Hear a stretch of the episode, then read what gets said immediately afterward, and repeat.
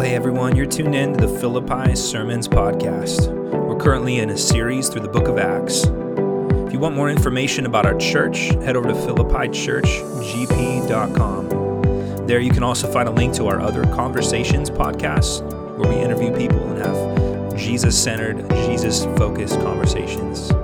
Hey, may the Lord bless you and speak to you as you take in His word.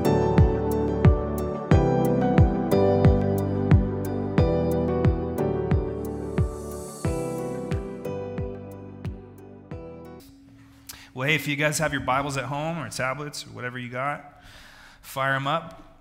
1 Corinthians chapter 15 is where we're going to be. So I'd invite you guys to meet me there.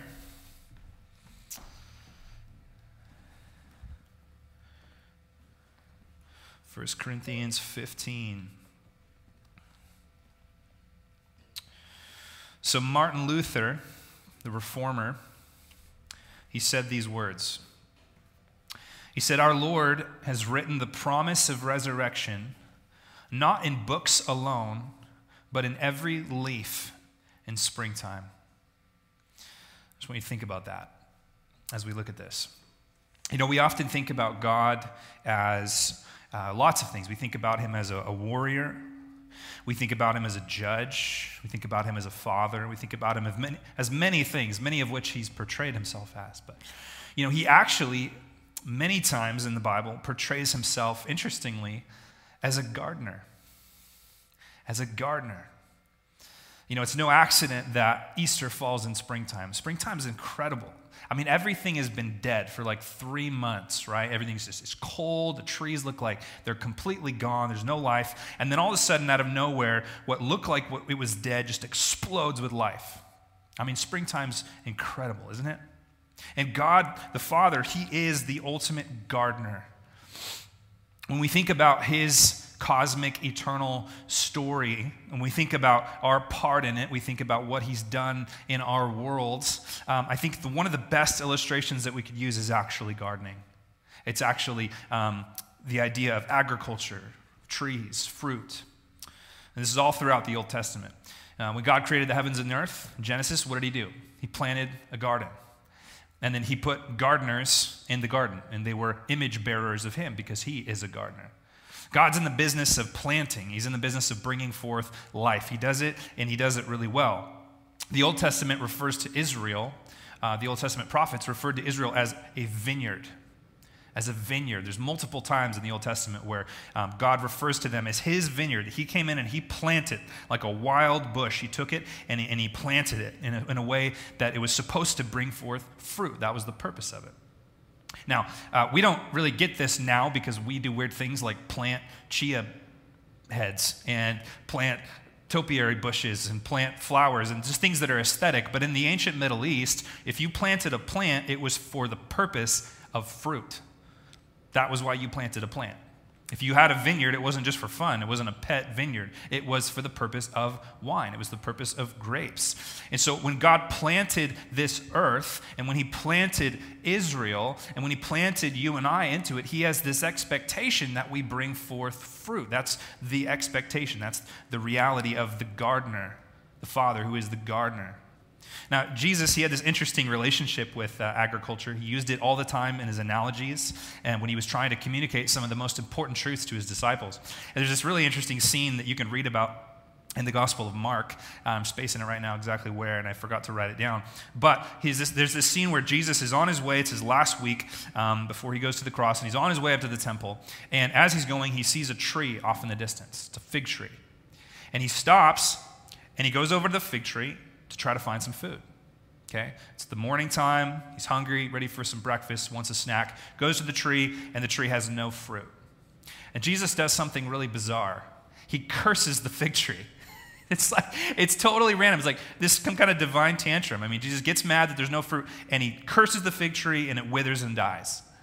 And the disciples are just thinking, what in the world is Jesus thinking?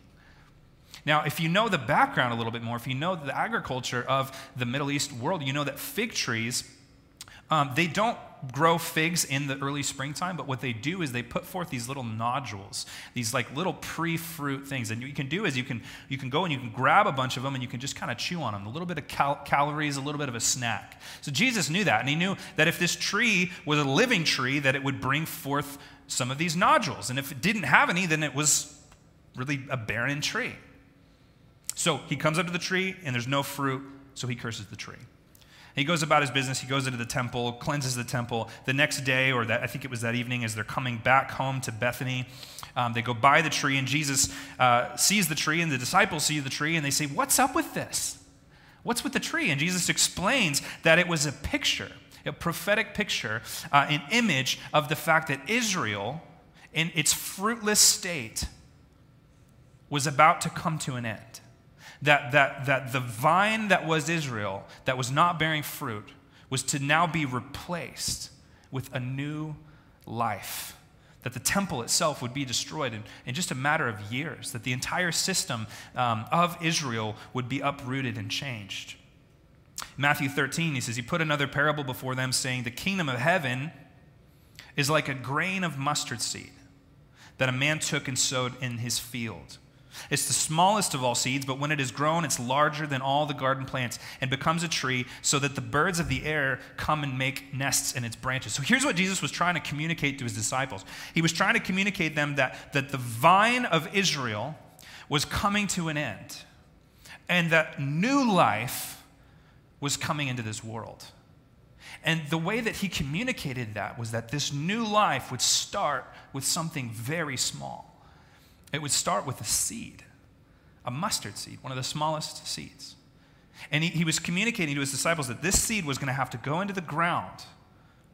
And essentially, it was going to have to seemingly die.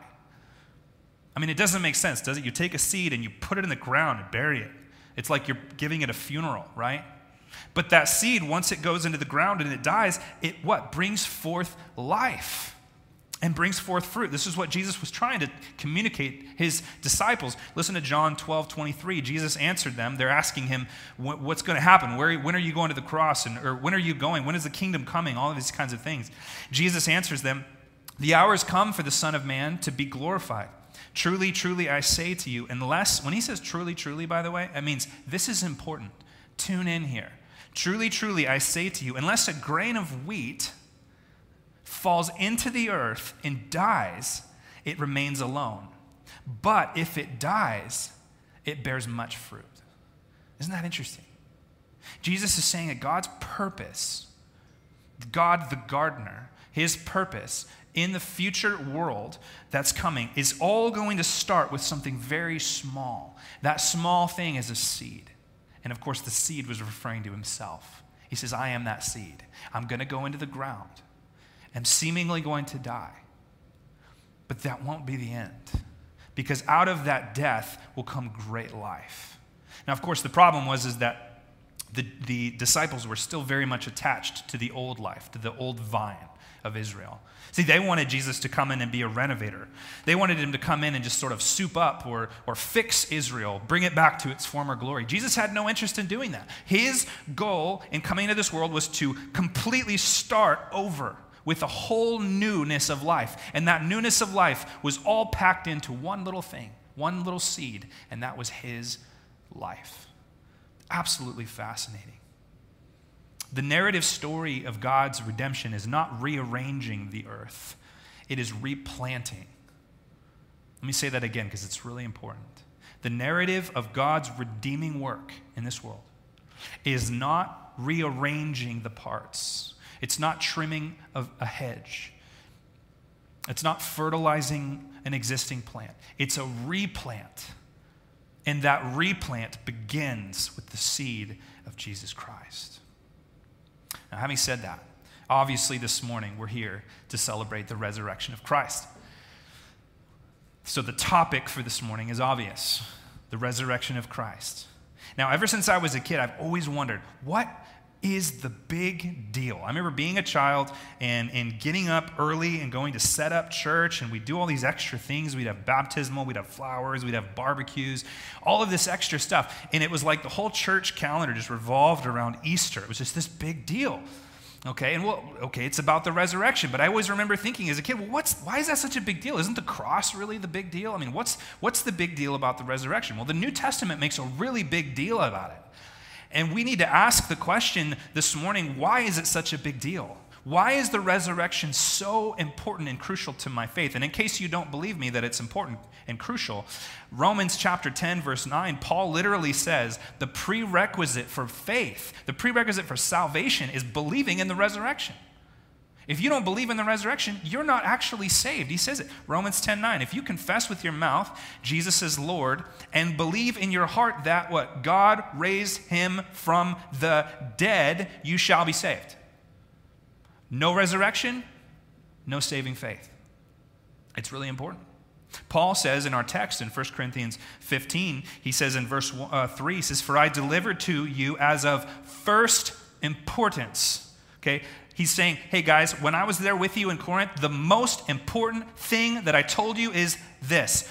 He's the verse of first importance, what I also received, that Christ died for our sins in accordance with the scriptures, that he was buried, and that he was raised on the third day in accordance with the scriptures. The resurrection was a really big deal to the early church, a really big deal to the apostles, a really big deal to Jesus.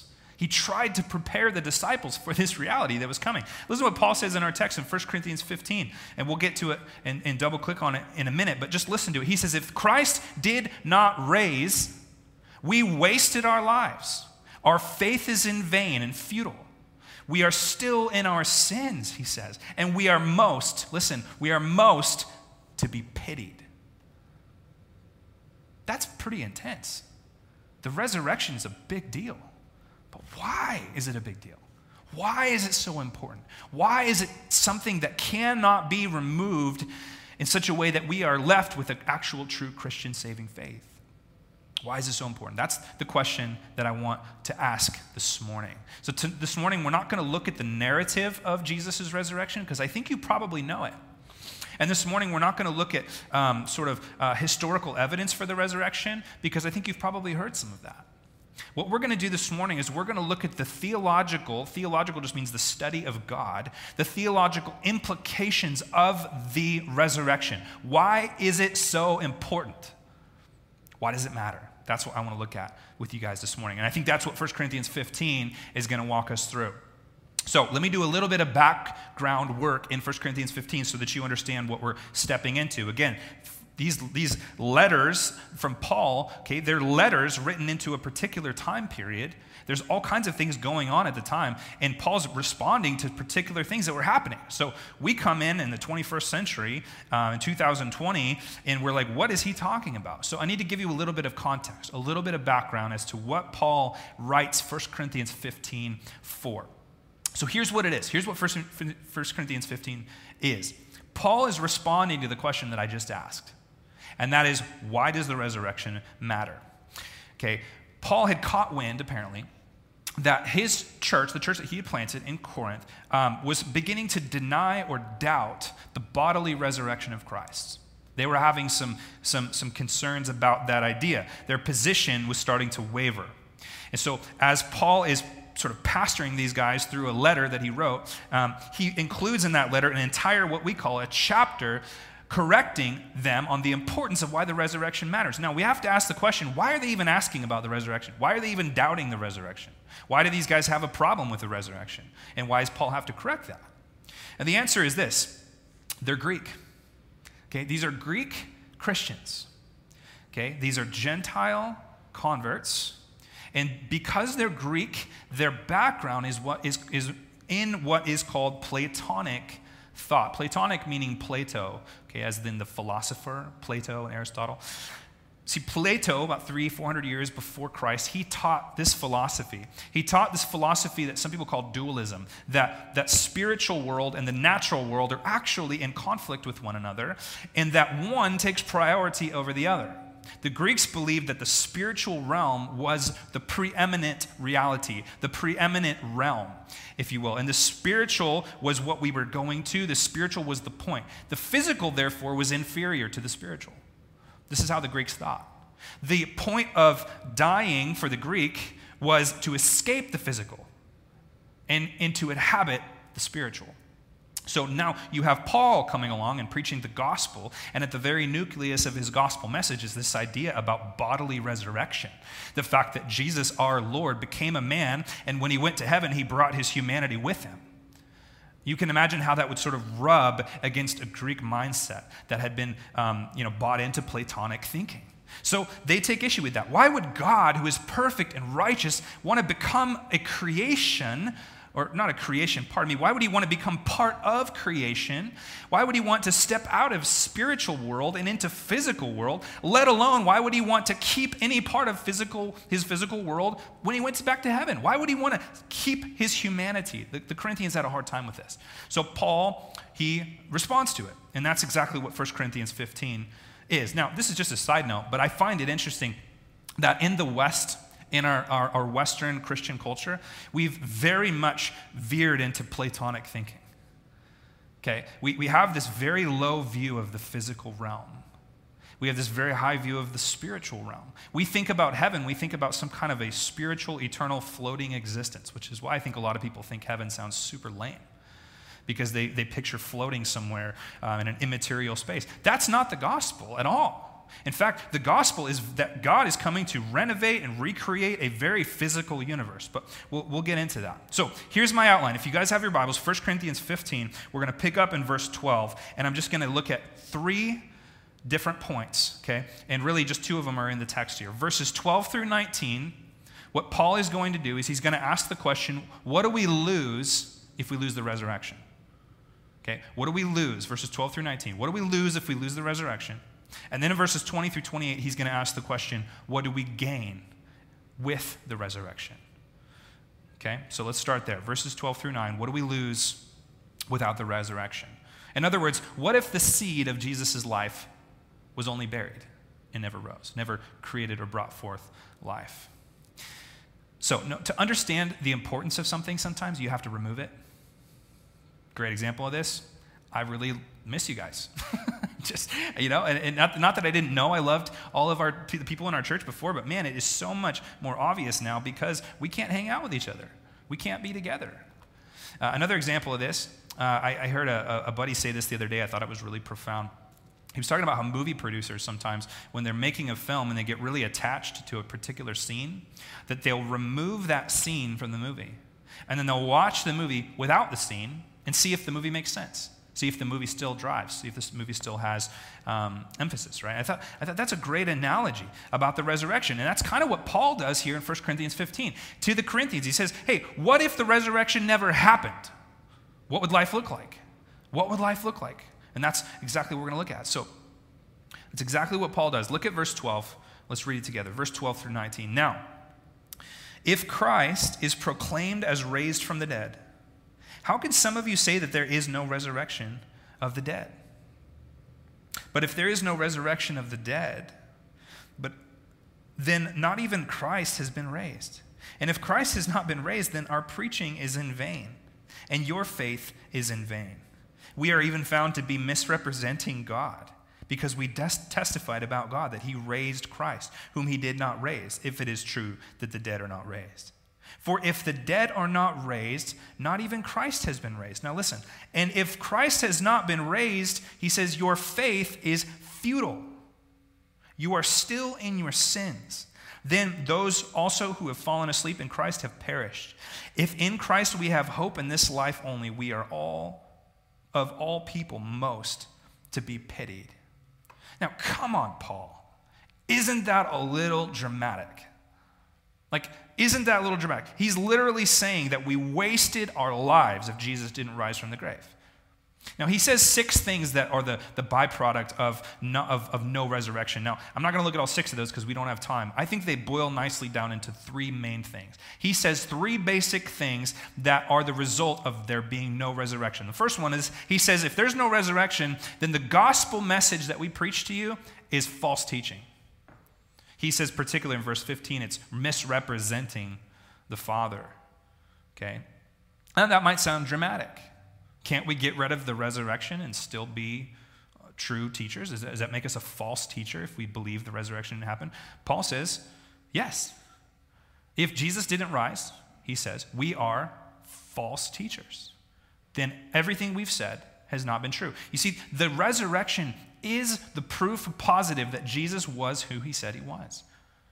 If Jesus didn't resurrect, then he either was completely confused about who he was, he was, or he was a complete liar. Jesus said he was going to rise. He said he was going to die. He said he was going to rise.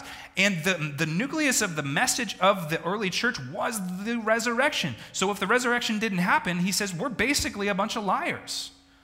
It's really important. The second thing he says is he says, if Jesus didn't raise, we are still in our sins, verse 17. Our faith is in vain. In other words, we might as well be believing in a toaster. it doesn't matter what we believe in if the resurrection didn't happen.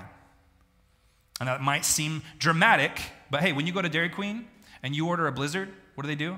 They flip it over to see if it's legit, to show you that it's legit. Well, let's flip that over. Is Paul, is Paul what, he, what he's saying here, is it legit? If Jesus didn't raise, are we really truly still in our sins?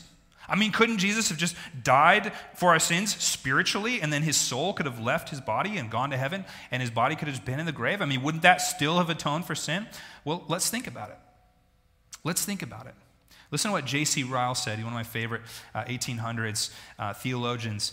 He said, we, not, we need not wonder that so much importance is attached to the Lord's resurrection. It is the seal and memorial stone of the great work of redemption which he came to do. It is the crowning proof that he has paid the debt he undertook to pay on our behalf, won the battle he fought to deliver us from hell, and is accepted as our guarantee and our substitute by our Father in heaven. Now, listen to this. Had he never come forth from the prison of the grave, how could we ever have been sure that our ransom had been fully paid? Had he never risen from his conflict with the last enemy, how could we have felt confident that he has overcome the power of death from the devil? But thanks be unto God, we are not left in doubt. The Lord Jesus really rose again for our justification. The, the resurrection, he says, is the memorial stone, the seal, the proof positive that Jesus did, in fact, conquer sin on the grave in, or pardon me, on the cross. The fact that death did not keep him gives us proof and confidence of what did happen on the cross. Jesus on the cross without the resurrection is a cross without a crown. It's a bride whose dowry has been paid, but no groom to come and claim her.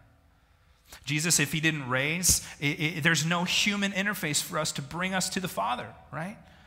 There's, no, there's nothing to, to unite heaven and earth again. Remember Jesus' prayer, the Lord's Prayer? Lord, may your will be done on earth as it is in heaven. Jesus' mission was to reunite heaven and earth back together. If Jesus didn't physically raise, then there's nothing to bring heaven and earth back together. He becomes the ambassador of heaven and earth. He connects the two back together. If he just died and went back to, his soul went back to, to, to, to heaven, none of that is accomplished.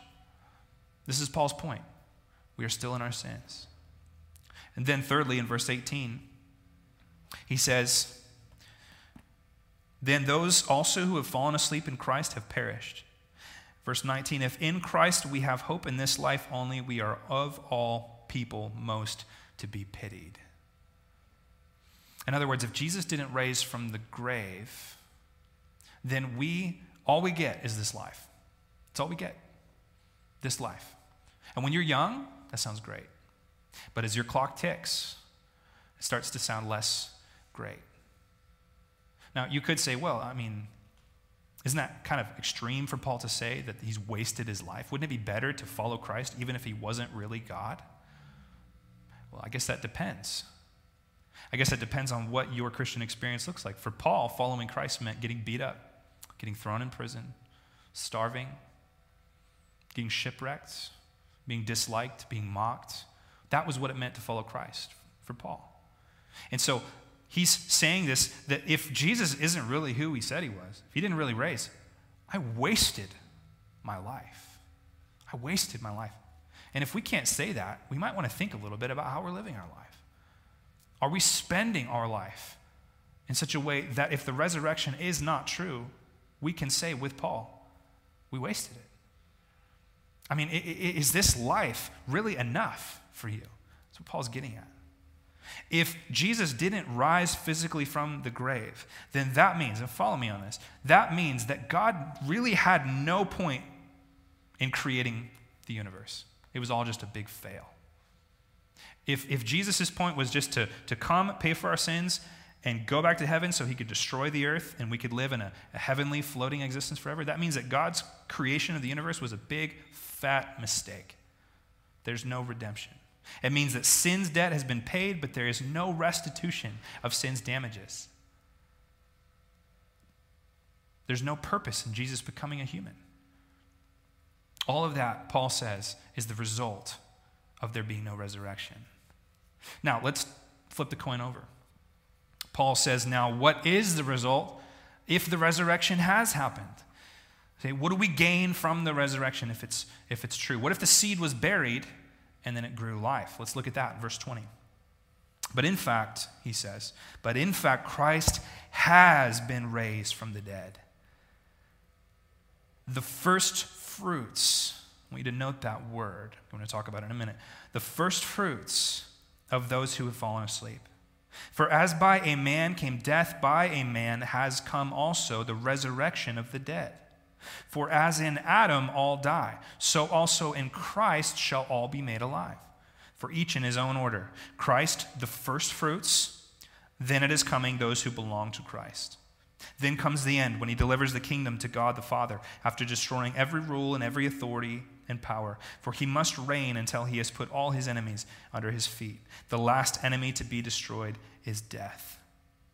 Okay, let me, let me just really quickly just show that Paul's saying two things here.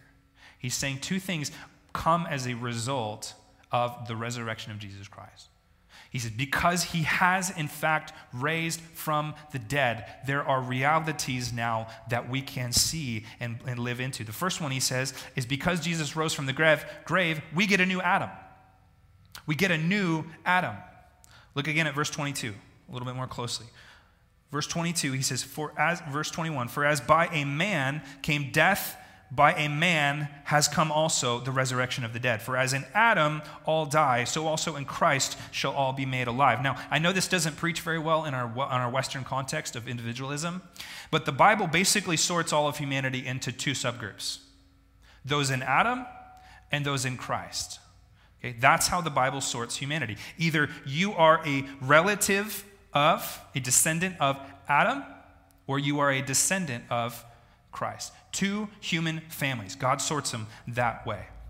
Now, what Paul is getting at here is he's saying the problem with humanity is that there is a sin cycle, a sin matrix that is not stopping. The descendants of Adam have inherited Adam's sin, both by nature and by choice. Humans are in a sin cycle. Imagine if you took a baseball and you threw it all the way into space. Now, space is a vacuum, right? It would keep going. It would keep going and keep going and keep going and keep going. Imagine the sinfulness of human beings carried out to the nth degree. Imagine if the earth was allowed to go for billions and billions of years. Sin would continue, would perpetuate, just like a baseball in space. The only thing that can stop the sinfulness that has been passed down from our father Adam is an object who stops it and moves it in the opposite direction. Now, remember, I said in the beginning that God's plan for this earth is not simply to renovate it, it's to replant. God has replanted a new Adam in this earth, and his name is Jesus Christ. When Christ resurrected, it was the new Garden of Eden. He became the new progenitor, which is a big word for the first. He was the first human of a new world. And in him, we follow suit. So where Adam failed, Jesus won. Where Adam died, Jesus conquered death. Where Adam brought a curse onto this world, Jesus has lifted that curse off of this world. Where Adam brought sin and debt onto this world, Jesus paid for that sin and for that debt. Where Adam disconnected humanity from God, Jesus has reconciled humanity back from God. He has undone everything that Adam has done, therefore, starting a new creation. His kingdom, he called it, and it all started with a little seed his life.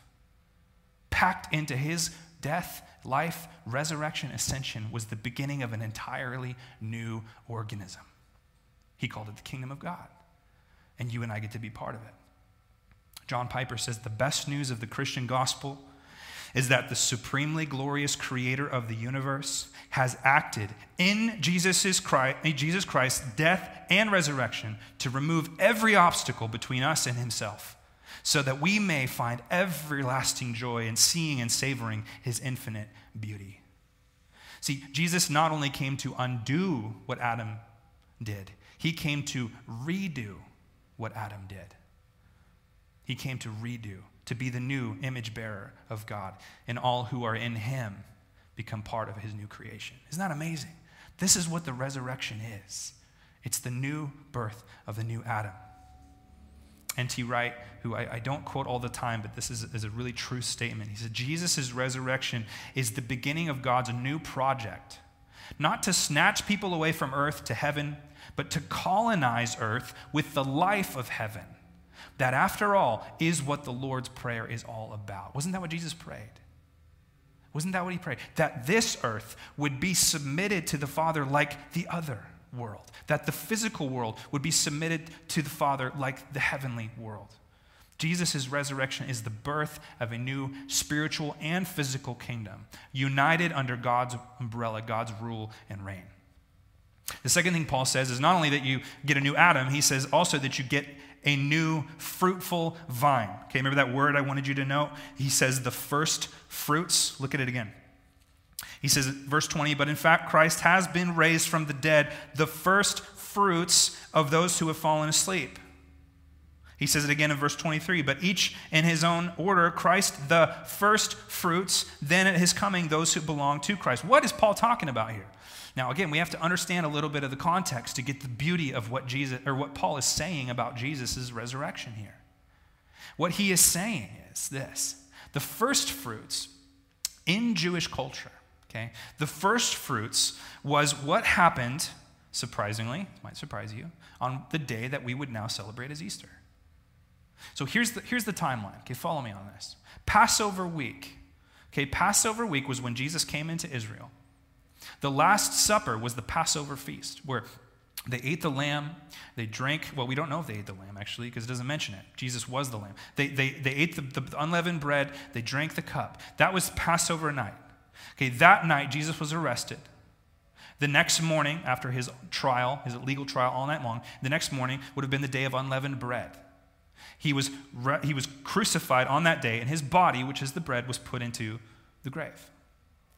Now, according to uh, Leviticus, what was supposed to happen was the day after Passover, which would have been Sunday, okay, the day after Passover, they were to go out to the fields and they were to gather the first fruits. Now, the crop hadn't come in yet. It wasn't time to harvest the crop. It was just time to examine the fruit and to see is there real life here? And they would take the first fruits and they would go and they would offer it up to the Lord as the first fruits. It was a way of saying, God, our first is yours. But it was more than that. The first sheaf, if you will, the first sheaf of fruits, they would examine it and it would let them know how good the future crop was going to be. You see, if they had a really good sheaf, if they had a really good first fruits, they would know that the harvest was going to be plentiful by examining the fruit. So, what's Paul getting at here? He's saying this He's saying that Jesus, when he conquered death, he became the new Adam. He was the first fruits of a future harvest. Isn't that incredible? Now, let me geek out on you for a minute. 50 days after the first fruits, there was another feast. It was called the Feast of Pentecost. Isn't that interesting? The Feast of Pentecost was the harvest. The harvest came in. 50 days after the first fruits, they would celebrate that the harvest came in. And what happened 50 days after Jesus rose from the grave? The Pentecost. Thousands of these new creations, these people that are now in Christ rather than in Adam, all burst into life. The organism of Jesus' life that was a seed began bursting with life. 50 days later, the harvest has come, and the harvest has continued and still continues, and by God's grace will continue today. The, the quality of Jesus' life and the resurrection becomes the standard and the foreshadow of the quality of the life that is coming. He says, because Jesus rose, we too will rise. Because Jesus has replanted life into this world, we now become part of that life. That's why Jesus in John 17 said that I am the vine and you are the branches. He's saying, I am the new life in this world. I am the new vine. It's no longer Israel. It's no longer Adam. It's Christ, and we are grafted into him, and his life passes through us. That's the power of the seed of the resurrection. Because it didn't grow and go into the ground and die, it grew. It grew. Listen to Colossians 1:18. He's, he, being Jesus, is the head of the body, the church. He is the beginning the firstborn from the dead. Now, that doesn't mean he was a created being, it means that he is the first one to resurrect into a new glorified body. That in everything, it says, he might be preeminent. For in him all the fullness of God was pleased to dwell, and through him to reconcile to himself all things, whether on earth or in heaven, making peace by the blood of his cross. God has reunited the heavenly and the physical realm, so that all things might be under the glory of Jesus. I want to read the quote that I read to you at the beginning again, now that hopefully it has a little meaning, a little more meaning for you. Martin Luther said, Our Lord has written the promise of resurrection not in books alone, but in every leaf in springtime. If you look out your window right now, you see life. You see life exploding. And when you see that, I believe that God intentionally had Jesus go to the cross and rise right when he wanted him to, right in the midst of the springtime. When we look out and we see life exploding, because it's only attached to the spiritual organism of his life that we can experience that same life. Now, that, that was a lot of theology, okay, a lot of theological implications. So let's get down into the practical here. You're saying, Sam, what does that all matter today? Okay, what is the resurrection? So that's future, whatever. That's, what does that matter for today? How does the resurrection interact or impact my life right now? Okay, let me give you three implications, and I'll give them to you quickly, and then we'll be done. Three implications of why this matters. Number one, it means that there is meaning and purpose in this material world. Like I mentioned before, you know, the Greeks had this funny idea about how spiritual realm was better than the physical realm and, the, and that uh, the physical realm was just temporal. So their, their expression was, or their saying was, eat, drink, be merry, for tomorrow we die. Okay, that was, that was the idea. The problem with that is it means that what we do right now in our physical bodies has no eternal ramifications. And I just don't think that's true. What the resurrection does, what the resurrection shows us, what the resurrection provides for us, is the reality that God cares about physical things. He cares about our bodies, cares about our lives, cares about our time, cares about what we do now. The summation of Paul's argument at the end of chapter 15 is found in verse 58. He says, Therefore, my beloved brothers, be steadfast, immovable, always abounding in the work of the Lord knowing that in the Lord your labor is not in vain. He's saying everything that you do in this moment has eternal value because of the resurrection, because Jesus has made this world have hope in it. The second thing, the second thing that this means for us today is that you have living hope. Living hope and absolute assurance because of his victory. Let me explain the difference to you. So, um, when I walk past my house, I walk past the elementary school, there's a sign in the yard. And you've seen the signs everywhere. I like them, I think they're great. But they say everything's going to be okay. You know, and, and, and that's encouraging. Like, that's encouraging. Encouraged by that. But I was thinking about it the other day as I was walking by, and I'm thinking, says who? Who, who has the authority to say that? Is it the person that made the sign? Was it the person that put the sign in their yard? I mean, how do we know everything's going to be okay? Can, can that really be something I can bank on? Let's say that you're climbing a, a mountain. Okay, you're climbing a cliff, a rock face. You're at Yosemite, you're gonna climb El Capitan, okay, and you don't even know how to rock climb. so you're a little nervous. And you have someone there with you. Now, what's more assuring for you? Someone standing by your side and saying, hey, everything's gonna be okay. You're gonna get up the rock face. Don't worry, you're not gonna die. Or someone coming up to you say, hey, everything's going to be okay. Before you got here, I climbed the rock face. I mapped it out. I added wall anchors. I put ropes in. And I'm going to go with you every step of the way. You're attached to me. I'm an expert climber. You will get to the top. How do I know you'll get to the top? Because I already went there. That's the difference. See, the hope that the world has to give essentially is I hope. You know, I hope. I hope things work out. The hope that Christ gives is backed up in the power of the resurrection because he conquered our worst enemy, sin and death. He has already conquered. He can, with absolute assurance, say that we have hope. The resurrection is the proof positive that we have hope. Listen to what J.I. Packer said. He said, Optimism is a wish without warrant. Christian hope is a certainty guaranteed by God Himself. Optimism reflects ignorance as to whether good things will ever actually come. Christian hope expresses knowledge that every day of his life and every moment beyond it, the believer can say with truth, on the basis of God's own commitment, that the best is yet to come. Our hope is not in the grave, our hope has risen. Our hope is someone that can actually assure. 1 Peter 1 3, it is a living hope that through the resurrection of Jesus Christ, we can hold on because we have a living hope. Our hope is living.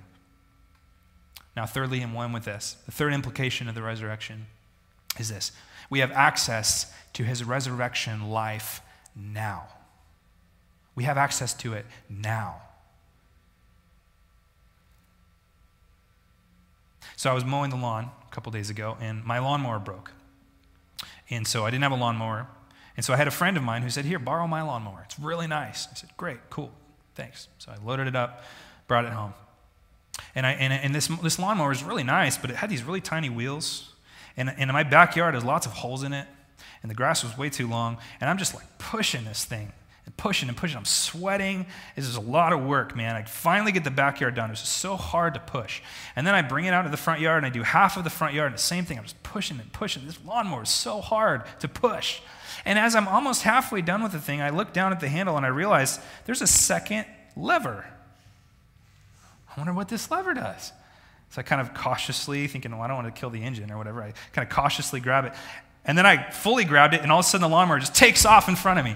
And I'm like, literally like walking a dog now. I mean, the lawnmower is pulling me, and I'm just like, this is amazing. I mean, if I had known this, I would have gotten the backyard done in like three minutes. I didn't even know there was such a thing as a self propelled lawnmower. Just crazy, right? Mind blowing.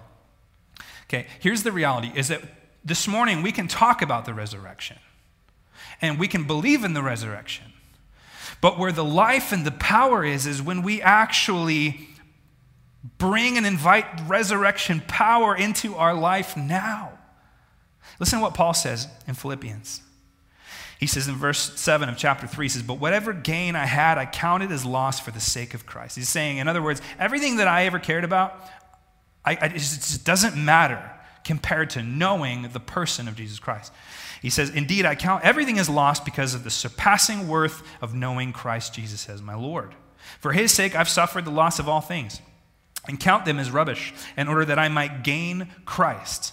So, this was Paul's goal in life. He wanted to gain Christ. And what does that mean? Wasn't Christ already his? We'll read on. And be found in him, not having a righteousness of my own that comes from the law, but that which comes through faith in Christ, the righteousness from God that depends on faith. Listen to this that I may know him and the power of his resurrection,